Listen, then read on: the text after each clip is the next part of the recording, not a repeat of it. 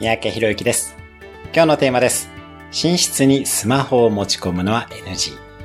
あなたは寝室にスマホを持ち込んでいるでしょうか？基本的に寝室にスマホを持ち込むのは避けてください。ブルーライトで寝つきが悪くなりますし、夜中に目が覚めてスマホを見てしまうと再度眠るのが難しくなります。目覚ましはスマホ以外を使ってください。同室で寝ている家族を起こしたくなく、バイブレーションで目覚める必要がある方は、スマートウォッチを使えば OK です。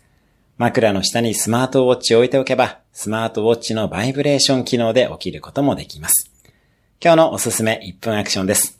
今晩寝る前はスマホを見るのではなく、1分でも読書をしてみる。明日のテーマは、金曜の早寝で人生がうまくいくわけです。今日も素敵な一日を。